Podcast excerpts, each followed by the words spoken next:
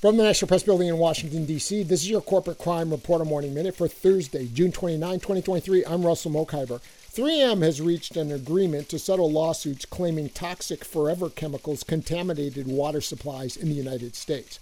Under the settlement terms, the company will pay $10.3 billion over a 13-year period to public water suppliers that have detected the substances in drinking water across the nation. That's according to a report from USA Today. 3M is among the world's largest manufacturers of PFAS chemicals, also called forever chemicals. The substances stay in the environment long after their intended use and have been associated with long-term illnesses, including cancer and other health problems. They are praised by some for their use in non-stick cookware and waterproof or stain-resistant products. Others fear them for their potential toxicity. For the Corporate Crime Reporter, I'm Russell Mokhiber.